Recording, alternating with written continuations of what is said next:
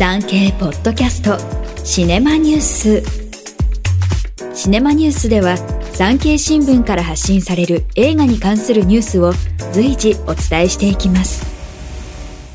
今回はまだまだ活躍が期待されながらも先日73歳で亡くなった映画監督蔡陽一さんのニュースをお伝えします。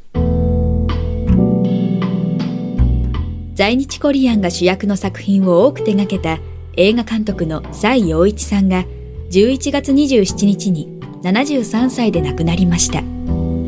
膀胱がんでした。蔡監督は在日コリアンの物語をリアルに描いた作品で知られ、2016年からの2年間、日本映画監督協会理事長も務めました。2022年の1月に、がん闘病中であることを公表していました。蔡監督は長野県出身で、在日朝鮮人の父と日本人の母の間に生まれました。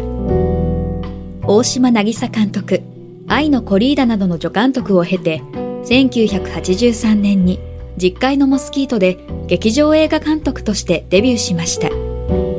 1993年の月はどっちに出ているで数々の映画賞を受賞し、2004年の血と骨で日本アカデミー最優秀監督賞を受賞しました。他の監督作にマークスの山、クイールなどがあります。蔡監督は日韓、日朝関係の負の歴史や弱者としての立場を強調するのではなく、今を生きる在日のたくましさをユーモアも交えて生き生きと描いたのが特徴的です。作家、ヤン・ソクイルさん原作の月はどっちに出ている？では、在日コリアンのタクシー運転手の目を通して、外国人やヤクザら、多様な人々の人生を見つめました。同じくヤンさんの小説を映画化した血と骨では、粗暴な在日コリアンの男性を主人公にしています。蔡さんと若い頃から親交があった脚本家の新井春彦さんは、月はどっちに出ている？について、在日コリアンの被害者的な側面ではなく、したたかさがポジティブに描かれていたと評価しています。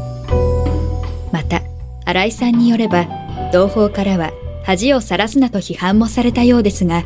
蔡さんは当事者として、自らの出自をきちんと作品にした。それまでの在日像を変えた、とも話しています。産経ポッドキャスト、シネマニュース。